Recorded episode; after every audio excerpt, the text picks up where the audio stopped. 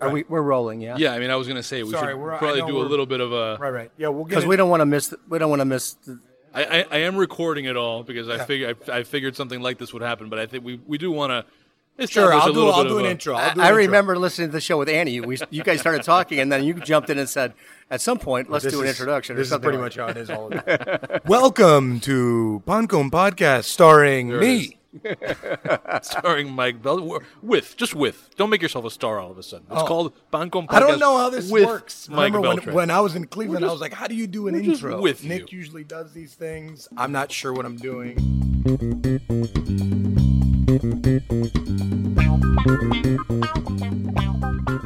All right, so you're listening to Bancom Podcast. It's a podcast sandwich with Mike Beltran.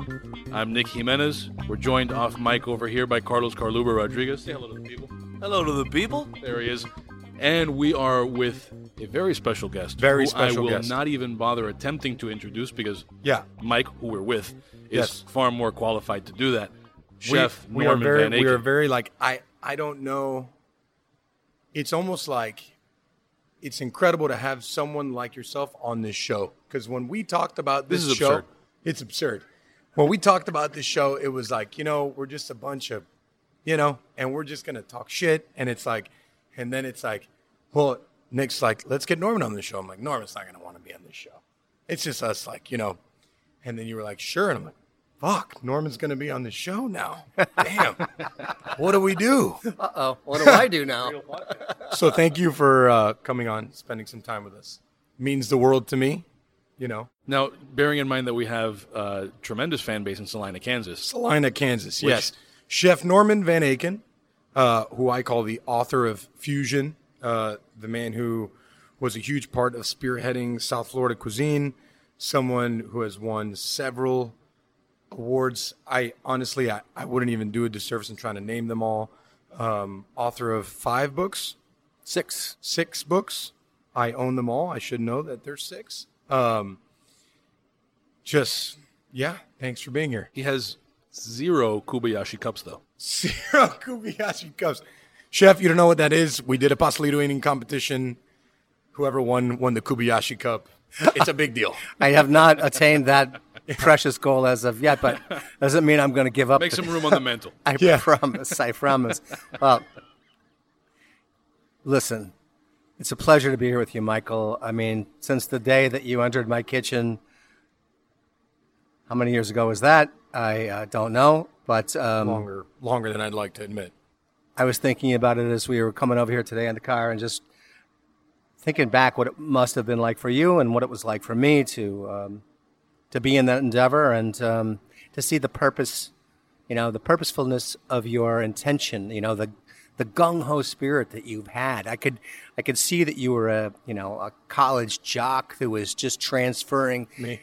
his energy from the field into the kitchen and um, and I'm so glad that you know you have done it. And I'm really thrilled that you've found this uh, this post here in Coconut Grove to um, begin to show the world what you're capable of because it's really very special here. Thank you, Chef.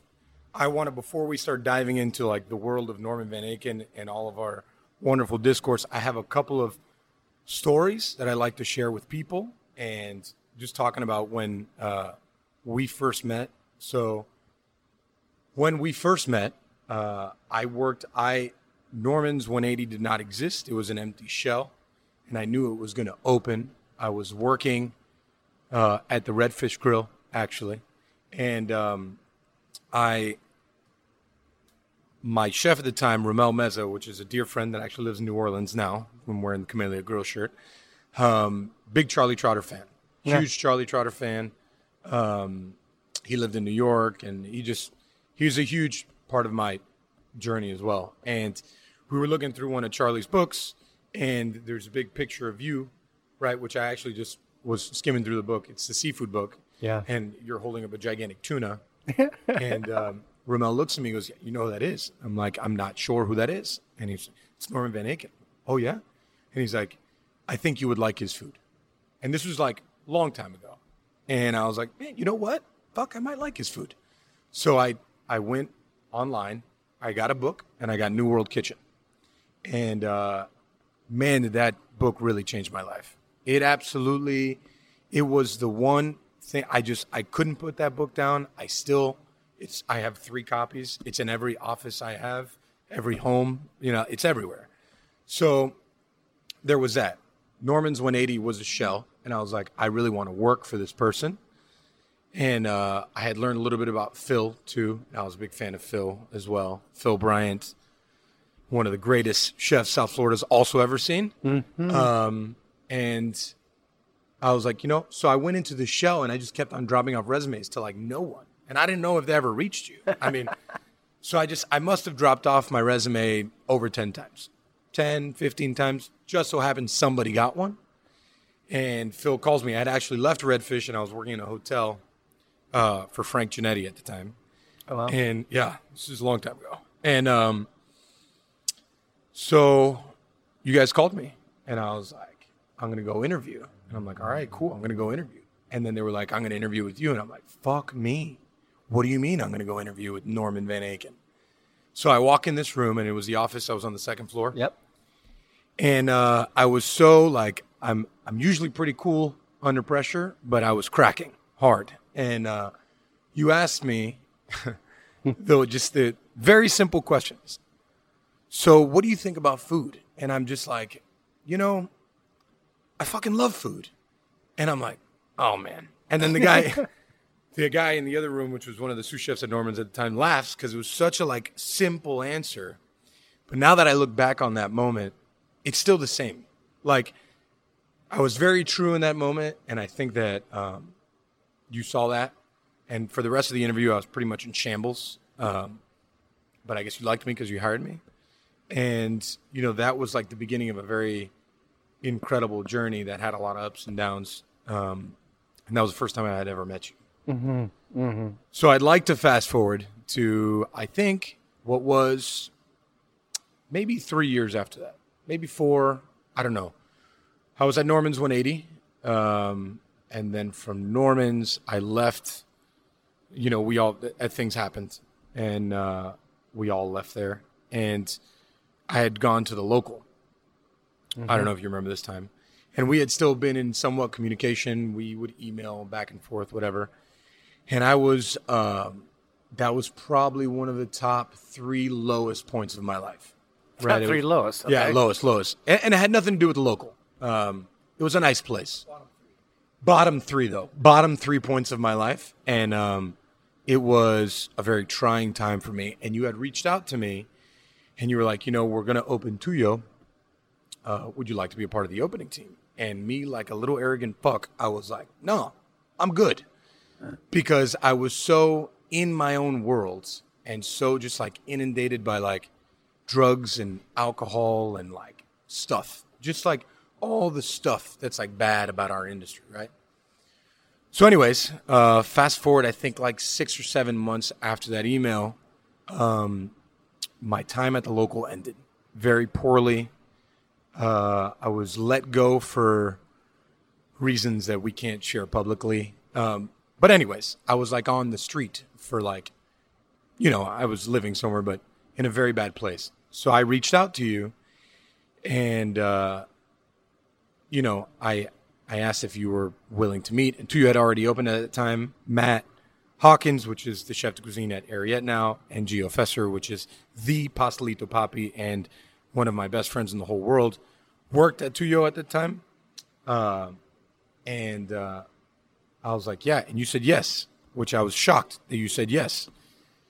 So this was like maybe three days after uh, everything happened at, at the local, and you know my world was burning and falling apart. And I was in like a really, it was like a two day bender. Things were bad, um, and I walked into what was your office in the back, and Jeffrey was there, uh, but he did not stay.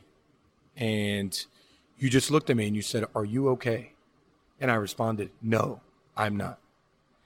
And we talked a little bit, and you said to me, I don't necessarily have a position for you, but I will hire you. And that changed the rest of my life forever. 150%. You did not need to hire me. You did not need to, you know, help me at that point, and you did. So all I can say is thank you for that. I can see you sitting in the chair. It was by that table that was supposed to be a big prep table, but it ended up being a kind of an ad hoc Right. uh, office for us because there was no other office, and you were had this coat on and like you, like you've been driving for 24 hours, It's close to it, yeah. and you were beat up, and um, the world had given you a serious whipping. Sure. Yeah. And but I remembered your work and I remembered the promise that I saw within you and so um I wanted you know, I wanted success like I've always wanted success and the only way you get success is to build a team. I'm you know I, I am a member of a team. I happen to be typically I'm often the quarterback of the team. Uh, but I would get nowhere if it weren't for it weren't for everybody else, you know. Right. Weren't for the fans. So I knew We you need, were we need the fans. we need the fans. We need the fans. They, they, they pay for everything. Yes. But you you know you had and have you know that intrinsic quality, that ineffable quality of caring so deeply. Yeah, your answer was true, Michael. You love fucking food. You didn't need to say it any fancier than that, really. I could see see it in your you know, like a method actor looks for truth, you were telling me the truth with your heart. And I appreciate that. You know, when you say you applied for the job 10 times, somebody else applied for a job 10 times with me. Charlie Trotter. He was front of the house, busboy, in a restaurant that I, for reasons I don't even understand, won the job as the head chef in 1982. And he came in to the kitchen and said, You know, I know I'm a busboy, but I want to work in the kitchen. And I basically said, We don't have anything. We don't, you know, he, he hadn't worked with me. I didn't know anything about him. He was very thin, very pale, Right. couldn't really look me in the eye at the time. And uh, my chef was my sous chef, wonderful, amazingly talented, Carrie Nahabedian from Chicago, said, "Hey, let's start him at Guy. You know, I'll, I'll I'll keep an eye on him." I said, "Okay, he's your project. You keep an eye on them. And a year later, we were communicating like you and I have been able to communicate, which is like about anything, music, books, cup of coffee, the industry, what it means, how does it mean to grow up with uh, the bad shit that's part and parcel of the the industry as well. Right. Um, and and of course, I think the commonality of um, our language so much had to do with the uh, shared love of Latin flavors, Cuban, Caribbean, Miami, all of that, you know. And you had uh, had it in your DNA. You grew up with it. You had you had the vernacular for it. That um, and you had very key. You had the appreciation for it.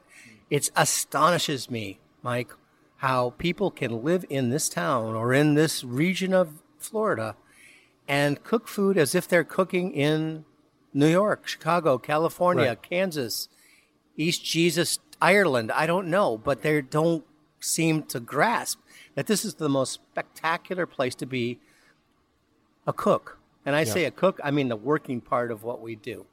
Absolutely. I mean, we and it always goes back, and I, and I, I say it like a million times: is who says the Miami story? You know, who's talking about? And you know, people have labeled Ariete and the food that I enjoy doing as like Cuban or Cuban American. I don't, I don't totally believe that. I love cooking Cuban food and I love my culture, but it's more very indicative on Miami as a city, you know. And and I had, um, I had this conversation with someone just recently. It's like who's telling that story? And there's there's a lot of people that that are taking that on in different forms. And someone I talk about often is Niven because you know Niven grows stuff in his backyard and then he puts it on the menu. You know, I mean that's incredible. Um, but for me, you know, the way I like to, it, it's almost when I relate it to Cuban food, if you will, is like being a Cuban American kid at 34 years old. It's the food that I grew up eating, you know, and I grew up eating very differently than my parents did, but still with an appreciation of the same foundationary things like something simple like mamey or star fruit or mangoes you know, or Nispero or things of that nature, like that foundationary aspect that makes Miami special, our climate, mm-hmm. is really, I think, a very huge foundationary part of my food. And I learned a lot of that working with with you in the past. And people, you know, they always ask me, like, you know, how was it working with Norman? I was like, it was incredible. I mean, I call you my culinary godfather for a reason. On top of that, you're an encyclopedia of food. You know, I would go and ask you a question, and you would have not only an answer, but you would have written a paper about it 20 years ago that you could print out and give to me. I mean, you don't get that very often in life. So, you know, it's an appreciation for these flavors uh, that is so, I think, rare because people are just like, oh, it's just a mango. You just put it in a shake. No, that's not how this works, you know? And, um, But they'll be rhapsodic about ramps. right. You know, great. Love And I ramps. love ramps. There's Yeah, nothing like- wrong with ramps, but uh, as far as I know, they don't grow here. Right. And so, how do you not know what Monstera deliciosa is? You know, how do you know what Nispero is, or by its other name, Sapodilla? Right. I mean, I've been lucky, Michael. I've been extreme. I it was a stroke of amazing luck. I was at a party in uh, Champaign Urbana, college town, in uh, 1971. I was totally burned out on America as it existed by then. Watergate, Vietnam. I had just crashed a terrible romantic relationship, and I went down to see some buddies who were hard partying folks. Did a little import business on the side, and uh, it's like two o'clock in the morning. And I remember Derek and the Dominos were blasting away in the stereo, and we were blasting away. And um, I said, "Hey, whoa, wait a minute. Where's your brother? Where's your brother Steve?" And uh, there were three brothers. I grew up across a creek from them, and they were just amazingly funny guys. So many stories, so many wonderful memories. But uh, they said, "Oh, Steve went down to Key West, you know, do a little dealing." I said, "Where's Key West?" And they said, "You know, you go to Miami and keep on going south." And I'm like, So you can't go anymore. anybody want to go? And uh, these two brothers were at the party. They said, yeah, we'll go. I said, all right, when do you want to go? They said, let's go now. They had a van outside, panel van, Ford Econoline. We got a bag of White Cross, and we jumped in the van. In 36 hours, we pulled into Key West. Knocked on Steve's door, woke him up. It was 4 o'clock in the morning. It was 36 hour travel. I'll never forget going down US 1 across the Seven Mile Bridge Greyhound bus coming the other direction, sparks hitting our van as we were so close because at that point in time the, it was the old bridge and it was so narrow. Right. We pulled into town and um, everything was different. The town smelled different than any place I'd been. The ancient architecture of the Bahamian wooden houses were different. The little lanes. Stayed there a month. Didn't work. Just partied Stayed. Stayed, hung out. But I was so influenced by this, the power of this island, that I made it my business to figure out how to get back to it. Two years later, I stored up enough money, 300 bucks, got into a drive away car, which I can't describe in a short period of time, but it was a free way to us, free method for us to get from Chicago to Key West. Landed in Key West, got a job shortly thereafter in an all-night barbecue place called the Midget. There were no walls on the outside it. was kind of sitting outside like the way we, we are right now. Uh, corrugated tin roof, um, charcoal grill. I worked the 11 uh, p.m. to 7 a.m. shift. A guitar player named Jimmy Buffett was playing guitar once in a while there while he was trying to figure out what he was doing. He figured it out. Nope. Yeah. Yeah. Nope. Nobody knew him back then. Um, but it was my second job as a cook. But the point being is that it was an amazingly lucky thing that so early on I got the voice and the flavors, the words, the story of Key West in my head before I was 23 years old. I realized something about it was like a love affair. Yeah. And so I realized that I wanted to represent that early on. It took me a little while to get there. I still had some more education to go through because I was not educated formally. I had never been to cooking school, but I, um, I had always been a reader. So I switched from novels to cookbooks, and I started to read some of the great books, and uh, and I became educated in the French, especially methods of cooking, You know, some heroes like Vergé and Bocuse and Gerard and others. They they were my early early influences. And then, uh, as fate would have it, my wife Janet had a baby boy. She got homesick. We returned to Illinois. I got a job in a place up there where I met this owner that was really aware, educated man about the entirety of the American restaurant situation. And he, through his just everyday way, turned me on to the realization that there's a much there's a, there's a lot going on in America with food. And at that time, it was just at that time that American regional cuisine was really taking off. We were moving away from our slavish following of the European model. The Eurocentric model was admirable, but we were Americans.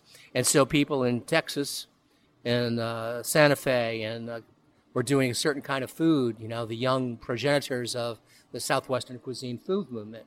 There was Alice Waters and Wolfgang Puck doing this, and, and Jeremiah Tower doing the Jeremiah California Tower. food movement.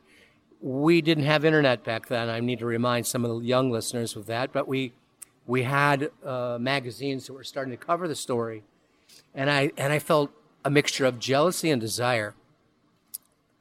I wanted I wanted to be in the magazines, and somehow I knew at some level that I needed to tell the story. I needed to represent South Florida, Key West, and then when we came to Miami in '92, I began to uh, branch out and learn more about what it meant to be here.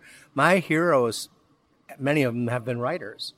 I think that there is a the universal truth of a William Faulkner novel is made capable by his complete laser down drill into the county that he wrote about and placed his characters from. I think we can be extremely diverse and expressive by staying more within a zone of what it means to cook in South Florida than trying to cook like they are cooking in Oslo or some other place. They need to cook like they cook in Oslo. I want people to maintain where they cook from where they cook. And I and I'm happy as can be to go to a true whatever Italian restaurant, French restaurant here in Miami if there are some.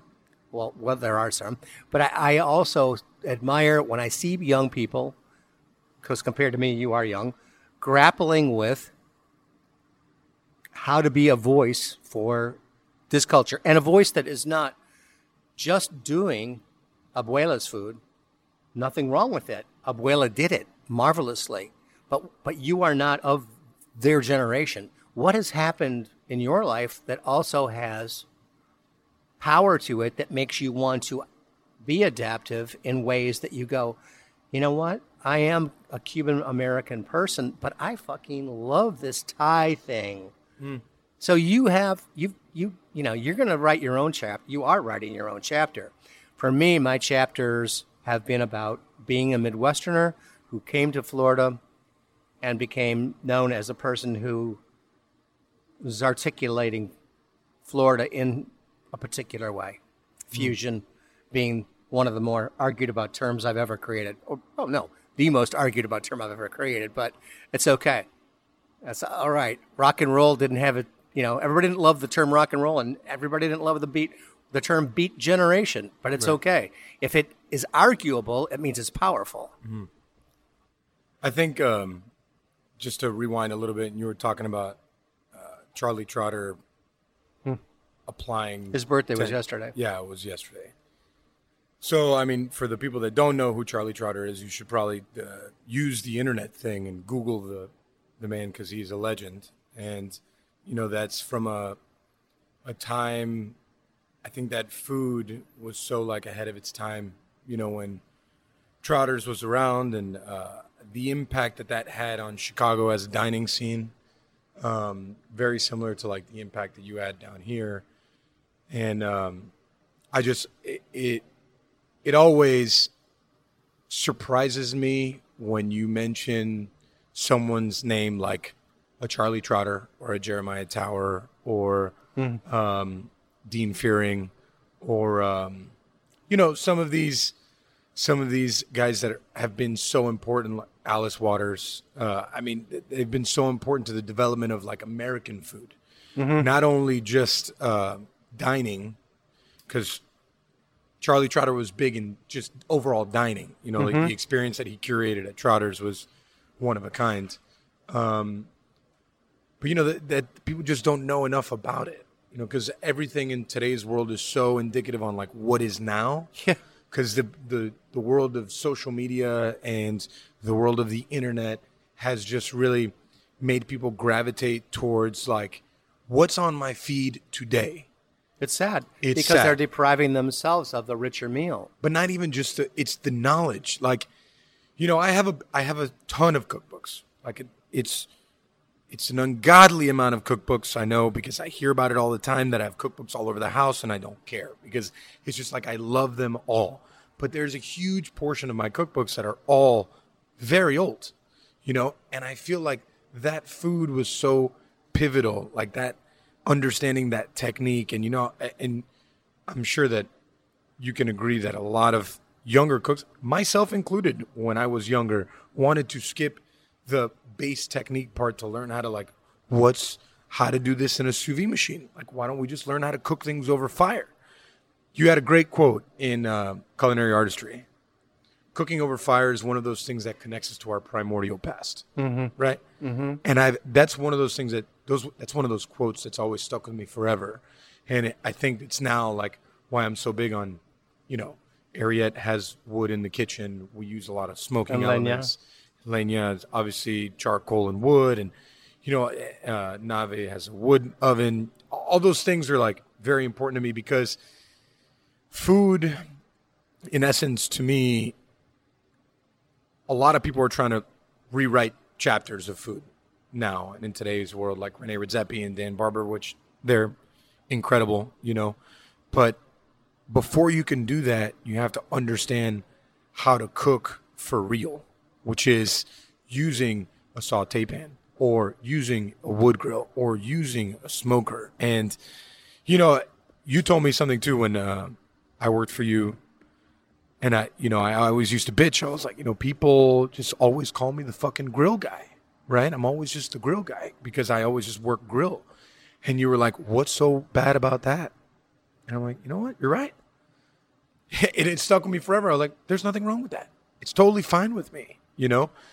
But it's, uh, it's again, it's talking about that, like the old school food mentality and the, the, you know, really learning from kind of the, the group of chefs that are the reason that we're here, you know, the Trotters, the Kellers, obviously, the Norman Van Akens, the Dean Fearings. I just, it, I find so much, uh, that there's so much purpose behind that food. Like everything on that food had a purpose, whether it was an emotional attachment or just a functionality perspective on the plate, which a lot of people lose in today's world. You know, food is sometimes just because it looks cute instead of mm-hmm. it being having like substance. You know, the three component and go thing is kind of been lost over time. Mm-hmm, you know, mm-hmm. um, Charlie and I talked a lot about how that um, he was very, very upset, pissed that, and he said, you know, I'll tell you what, man. 80%, 90% of the chefs who work in my own kitchen do not know who Fredy Girardet is. Now, I'm sure that we could take that number higher and if we mentioned it to the chefs of South Florida. oh gosh, The you know, in the olden days, whatever the art form was, whether it was music, whether it was baseball, I mean, everybody knew who Babe Ruth was. Everybody knows who Dizzy Gillespie was. People know, but in this world of this instant feeding, this media feed, everything seems to be washed out over a 24-hour cycle. And I'm not going to go on a entire bitch about this because I don't, I don't want to talk about that so much. I just want to say, you know what? It's so much more than that. There's so much more craft and so much more power that's available to us. People should be able to eat your food as if they were blindfolded and find it amazing. Yeah. They should not be. It does not need to be Instagrammable for it to be amazing. It needs to be amazing without it being Instagrammable. Oh man, that's amazing because it's so true. Before I worked for you, when I was working at Redfish Grill, you were on a panel at Star Chefs, and the subject was art versus craft. Uh, yeah.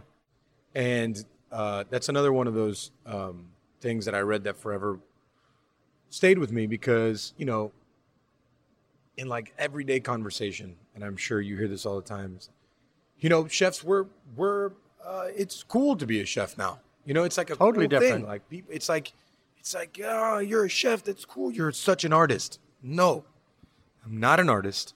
I'm a craftsman. And I will always believe that. I think people who really care about food and really care about creating and curating that experience for the guest believes in the craft aspect of it because it's not just putting one plate out, it's about putting the whole experience together. And that, in and of itself, is a craft. And it's so difficult to do, every aspect of it. You know, and you're hugely known for uh, service, like being very in the service, you know, like just so if you could talk a little bit about that, like how how you've kind of seen maybe the dining world change. Have you seen it change? Do you feel like people have taken away from the experience of curate like curating the experience and it's more about just like come in and eat and go? Or have you seen that at all? I've always feel like there's at least two mighty rivers, and one of them is fast food, fast casual, and one is dining, fine dining. They're very different from each other, and they coexist. We walked in here tonight, and I and I know that sometimes people recognize me, and maybe I get a different experience than some. But your team, very, very naturally welcomed me, and, and I don't think some of them knew who I was. I mean, I'm not dressed like a chef, and uh, and I, I just really appreciate that. I think that um, and another place where Charlie and I talked about this endlessly was is service, and he wrote a book on it. As a matter of fact. I read it. Yeah, lessons in service, lessons in excellence. Yeah, Yeah. The uh, it's two. two right. Yeah. So you know, I mean, I think it's whether it's 49, 51, 51, 49, people may not understand that you've used, you know, chervil to garnish this aguachile, or you've you've used poblanos versus jalapenos. They may not get it. They don't need to get it. They they need to hopefully like the flavors in their mouth, but they don't need to mentally process what herb it was, what chili it was, what fruit it was. But people universally process genuine care. The, that that that that incredibly personal, meaningful way that you embrace people without being, you know, silly about it. But what is you know, how is everything, you know, even if it's said without words, it's just that care. Service is key. I grew up the mother of a waitress who became a manager as she grew older. I had no plan on being a chef when I was in grade school. Nobody in my my, my grade school, my high school did. Uh, my mom, though, would come home from work and count the tips on the kitchen table. My grandmother would be making dinner. My mother and father split up by that time. My older sister Jane worked with my mother. They would split up the quarters, the dimes, the nickels, and roll them into paper packages, put into the bank, and they would talk about what service was that day.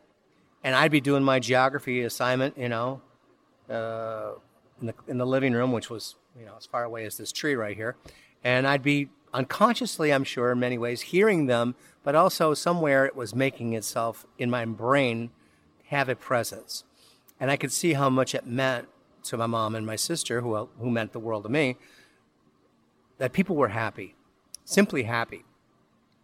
Nothing is more gratifying to me than not just making the plate, putting the food on the plate, which I adore, but seeing the server or the bus person taking the place away from the table empty and the people looking up at me saying, That was amazing. Yeah. And you could tell they're genuinely affected by it. And if we've gotten to that place, then I feel like I've done my job.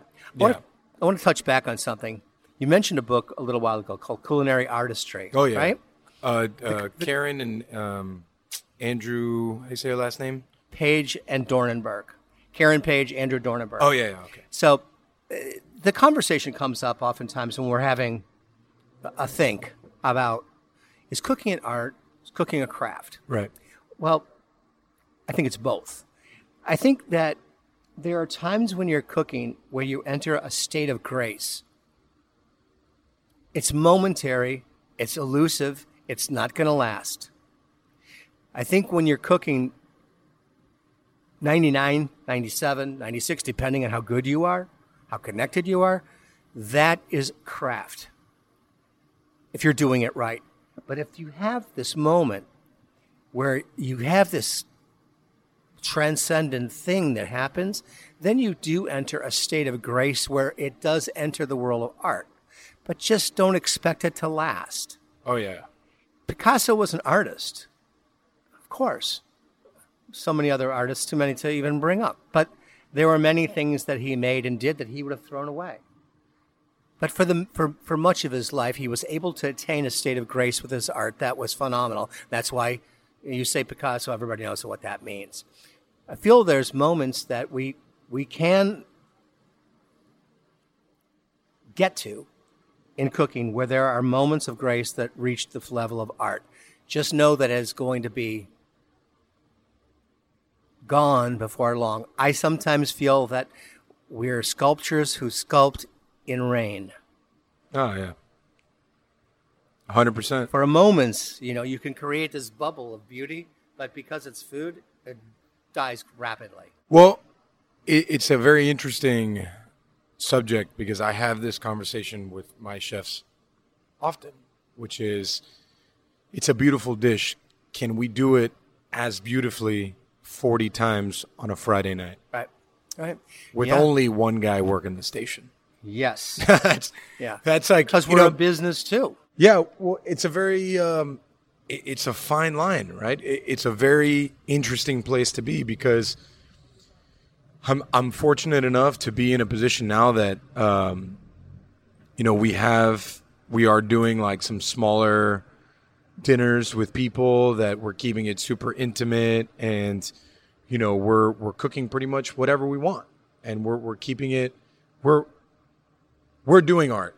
We're doing our our version of art and and it's something that for me is very special um because you know Ariete uh, there's nights I mean it's cranking and it's real hard it's a small kitchen and you gotta you have to be very smart about how you put the menu together and such. But when you're in that moment that you're up at two o'clock in the morning and you're writing down ideas on dream sheets, which I still use, um, and you're putting down 30 or 40 ideas and then you're writing down components of all those dishes and then you, you know, reflect back on it on the next day and you're like, well, this is like 10 components too deep. I need to cut it here, there, and the next. It's when the artist, the business person, and the craft really start to Because you wear we wear a number of hats. Yeah. And, And- we and we have teams that have to be molded and nurtured and understand which hat to wear and when. Yeah, it, well, it's also an interesting place to be when uh, I, I remember uh, vividly the New York strip dish that we had on, on the menu at Tuyo. And I don't know if it was anyone else other than me and Gio Fesser working that station, if they would have been able to pick that dish up. you know, the same thing with like uh, the the pork Havana, that version that was on that menu. If it was anyone else other than the two of us and you know a handful of other people that I know working that station, it would have been really hard for them. You know, and, and it's you also and I I've just learned this very in a very stubborn fashion over the last three years. You have to cater your menu to your team. Albeit very reluctantly inside of your own brain, inside of your own being, and inside of your own personality, you need to cater a menu to be like, well, this person works this station. Can they do this on a Friday night? And I mean, it's a tough place to be because I know if I was working the station on a Friday night, I could do it. Mm-hmm. And you could be very difficult and be like, oh, I'm just going to, they're going to fucking do it. And yeah, that's a nice place to be, but it's not realistic. And I've learned that the very hard way, you know, and I'm super fortunate too that we have some really incredible young talent in our kitchen. Um, but still, it's not like putting Matt on the station and he can bang it out without a problem, or me, you know, or the countless other great chefs that we have working here. We're not that fortunate to have them working Garmo on a Friday, you know. So I don't know that that conversation of art and craft and business altogether. I think is the new topic is where the industry is going now because unless we're opening restaurants that have 35 seats and it's only a tasting menu and you're only inviting the guests that you want to invite, which there are some people lucky enough to be doing that, um, we're subject to the business. And, it, and it's, and that's why I think the conversation of art and craft is so difficult too, because we want to be the artist. We are the craftsman, but we're forced to be the businessman. I have paid many bills with Yeah. Yucca shrimp Yeah, for sure. Yeah, and with and, a yellow tail and conch chowder. and conch chowder. Hey, that's a good topic. Um, you know, I I bust Matt's chops all the time because I worked grill and Matt worked saute, and the dishes that were on the saute station were the the the ones. They were the bangers. They were the ones that Norman Van Aken paid rent on these dishes. Right? I had like one, which was the the chicken and the veal chop. Matt had like six conch chowder, yellowtail. Um, I had the foie too, but you know, foie is a more is is. I mean, yeah, you put yellowtail on the menu and everyone's gonna order it. And Matt's making mashed potatoes to order. He's you know the blanc every day. I mean, it was. I still talk to him about it now. You know, um, how love to get in a conversation with my old, some of the people that were guests or, or worked in the kitchens and ask them their favorite dishes that they picked up or they were part of it in the history of the various Norman's restaurants because the subject matter becomes animated very, very quickly. And Oh, it's man. like it's like a band talking about, you know, the best songs that they played on the road. You know, and where they were depending upon where I was in my career at that time, which songs were on the set list because as I mean, some things seem to go on the set list and they were always there, like you know, like a Tom Petty set list. You know, there's certain things that are always going to be on that set list, Right. And I want to hear him if I go hear his Right. band or God bless Tom Petty in heaven now. But um, you know, his death has actually spurred me into making sure I hit the concerts more than I used to, Right. and not just go to work, only go to work. That was life forever. But um, depends on where depends on which iteration of a Norman's restaurant that we had, whether it was Louie's Backyard in Key West, or whether it was the original Norman's in Coral Gables, or it's uh, it was Norman's 180. Um, there were various things on that on that set list at that time that people who cooked in those stations, those dishes and those pickups are etched in their brains forever. forever. And I love to hear them talk about it. Sometimes even like argue and sort of uh, smack talk each other about who's got a harder pickup than the other one. But I, I enjoy. No, it. Matt. Matt won that. I, I don't even. I wouldn't even fight with him. He definitely. Um, I probably wouldn't tell him this to his face, but he had a much harder time than I did. But, you know, that leads me to that conversation of uh, those dishes. I mean, those iconic dishes. Those dishes that the the French toast, the foie French toast. I mean, that dish is. I, I- it's hard to to talk about your career without talking about that dish. I think. I mean, Charlie did a version in one of his books, and Emeril did a version in one of his books. yeah. I mean, it, it's That's that's that's cool. I mean, I'll you know, and it, it's just I I picked up so many of those uh, foie gras dishes, and I, I love it. I mean, it's still one of my But, favorites. but you know, you know why they're memorable. I think Michael, and I think you do know why. But let's just talk about that for a moment. They they encapsulate a story. Yeah. They tell a story, and I think that's what is missing so oftentimes when I go, when Janet and I go to a restaurant, or you and I go to a restaurant. You can be fed. You can have a very good meal, a pleasant meal, a well crafted, structurally correct meal. But are you going to remember it a week later? Hundred percent. I, I had a woman come in, and she was a French woman, famous writer in her time. Colette Rossant was her name, and she was feared and and admired equally in in, in, in this particular period of time. And uh, one of the South Florida food historical people, Carol Kotkin, uh, brought her to A Mano when I first came out of Key West, and said, I have Colette Rossant with me. She can't be here for dinner. Will you make her two dishes? And I said, absolutely, you know, absolutely bring her by. It was like three o'clock, you know. You know how hard it is to pick up a dish at three o'clock? Oh, I'm very aware. I'm so aware. You're not set up at three o'clock to make those dishes yet. You everything is timed to be ready at opening. And then not at 3 sadly, you get mad at your whole team. Why don't you have this? And in your head, you're like, "Fuck, I know why they don't have it, but come on, help me out here." I made I made her a dish. I thought it was damn good dish, and she was an elderly lady and very very uh, put together, very very astute lady, and uh, she said it was very nice, and I was like, oh, oh, that is not gonna cut it. and Carol's like nervous because she's taken her, you know, to the only she could only take her to like one or two places, and because of her time frame the, of Miss Rossant's. And I said, give, give me a moment. Can I can I put one more dish up for you? And she said, yes, you, you can. I could see it's important to you, young man. I was a young man myself then, and um, and so I did the Don Island French toast. I swear to God, Michael, it's like a tear was in her eye. She said, "Now you've done it. You've made a dish I will never forget." Yeah. This is from a French person, I'm doing foie gras. So I was very, very jazzed to um, to have her compliment that dish in that way, and that's exactly what my what I strive to do. Is I want people not to be fed, not to be comfortable. I want them to be. I want them to have memories, memories, and and to feel like I want to go to that- restaurant as many times as I can in my life because they treated me with respect and dignity and they cherished my time. that that conversation, food expression, food story. I'm. I believe so much in that, and so uh, we're very lucky to have hired Devin Braddock as our corporate pastry chef, and um, she's infinitely talented, super hardworking. She's very like cerebral. Like I mean, she'll go through the dish like 35 times and just like take it easy, pump your brakes.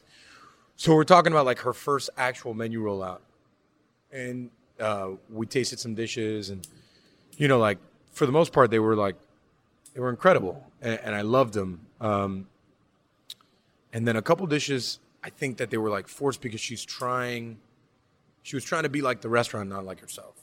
And I asked her, I said, you know, what is something that you really want to do?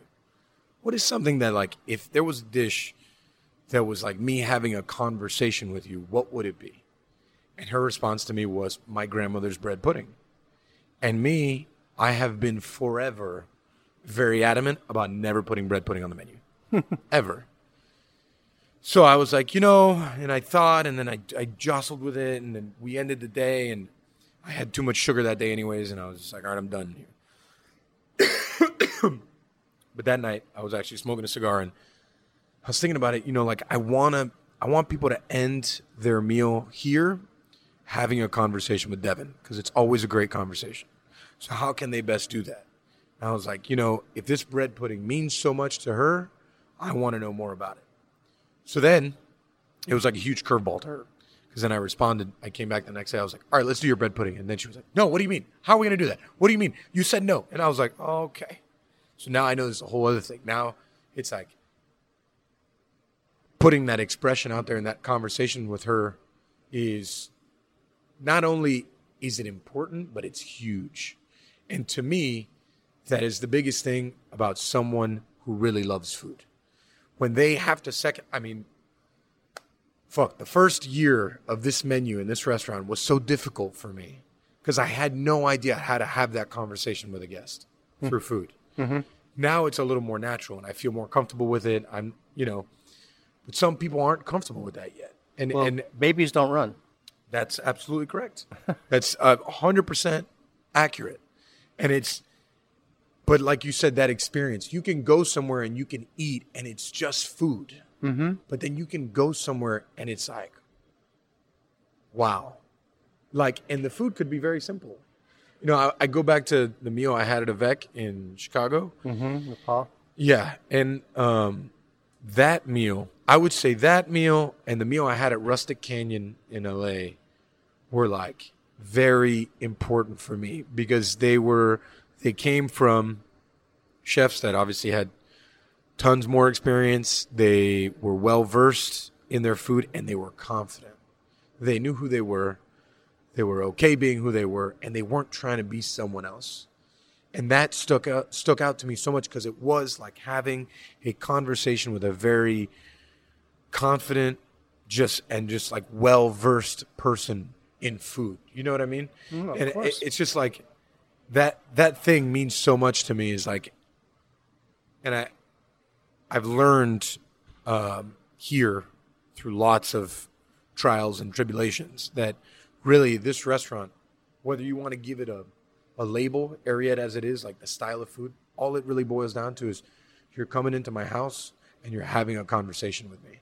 And we're going to An talk. edible conversation. Right. And we're going to talk. And you know what? You could not love it. And it's totally fine. Because when people talk to me, they don't always love me. And that's fine with me. But that, that comfort of being okay with that has been so important to like not only my just being, but my mental health in this thing that is like daily judgment of our food that I, I don't know. It, it's huge. It, it's been a huge thing for me. So that's like, um, anyways, that's what I got there. So. I think it's That's what I got. I think it's so important that people understand that simple is a, is articulate as anything. You know, I uh, I happen to love creme brulee and bread pudding.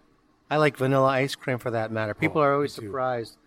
You know, people some because I you know I have a radio show on WLRN, and for my show, it's called A Word on Food, and it's all built around me experiencing an ingredient, something, and I work that into a four minute show, about four minute show. It's, it's just me. I write them, I record them with my edit. It's not like this kind of a show, but to do the show, I end up going to the neighborhood restaurants quite a lot because that to me is where that language exists, and so I'm forever trying to find places in the 305 or if I'm on the road, on the road, doesn't matter, where I'm going to be exposed to to ingredients or a dish that allows me to educate and inspire and hopefully entertain people about cuisine. And they'll see me in a restaurant that it's a hole in the wall restaurant. And they're like, You're Norman Van Aken, right? Yeah. What are you doing here? I go, Eating real food. yeah. Yeah. And they're like, holy shit. Well, I mean, I was at a gas station that serves Mexican food in Homestead the other day, and a surgeon in his scrubs comes up to me and he goes, Chef? I go, hey. He goes, I love that you're here. And I go, well, great. Thanks. I love that you're here. What'd you have? You know, he said, I had the, the menudo. I'm like, great.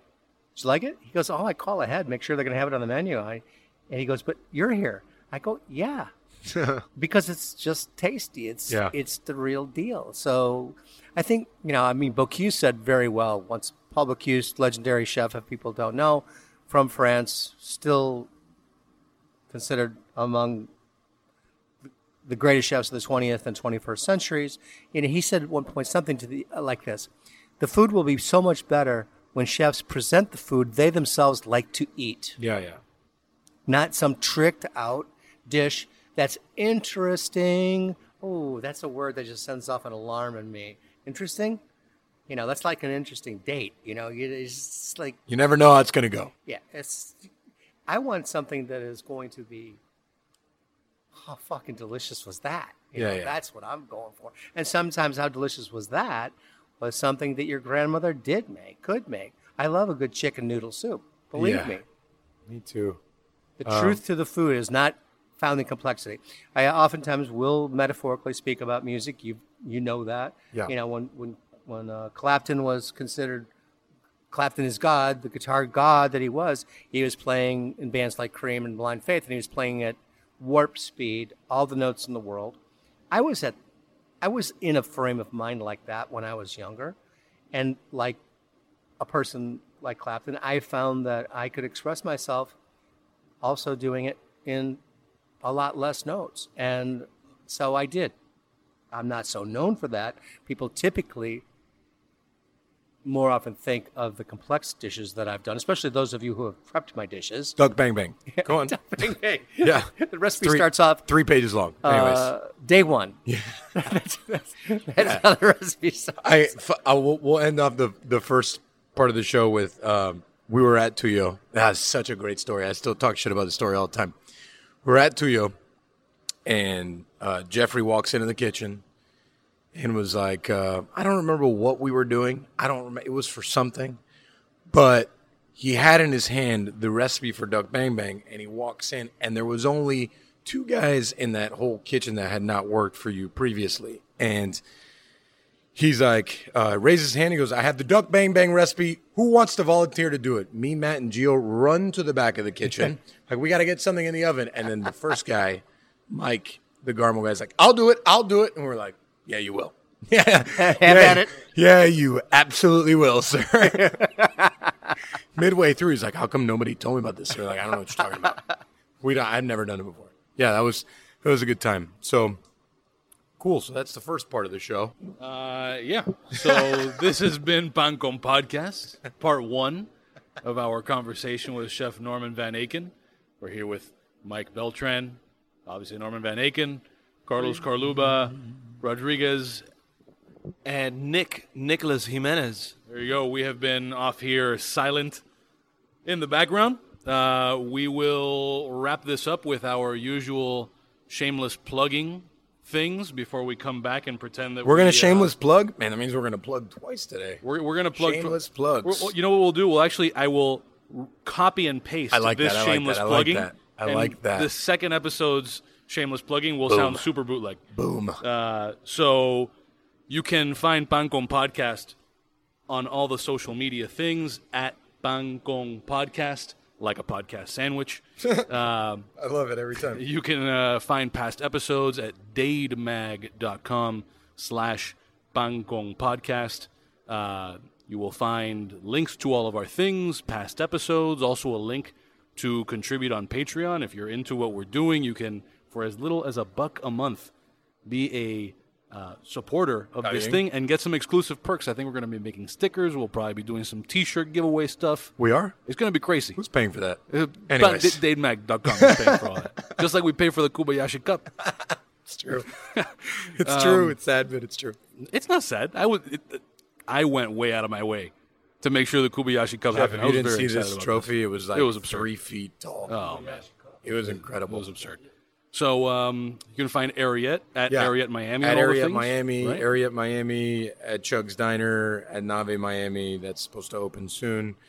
Uh, at Lenya, um, what is it, Lenya? I think it's. Oh, no, I don't remember. Yeah. Time and out, you're, time Pig out. Inc. I am P I G I N C. That is Yeah. correct. PIG to the INC if you're extra cool. Yeah. yeah, That was maybe not. Nah. Okay. Forget it. And then, uh, Norman, do you, do you have anything you want to plug here? Maybe in a slightly more articulate way than we just did our stuff.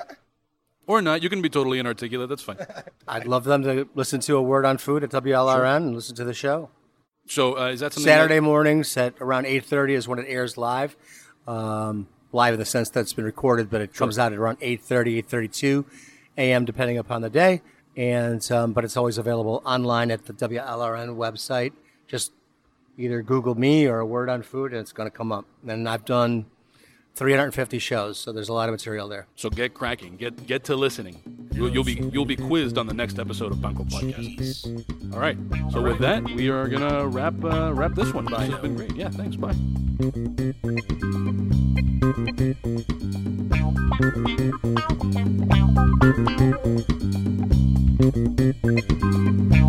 Thank you.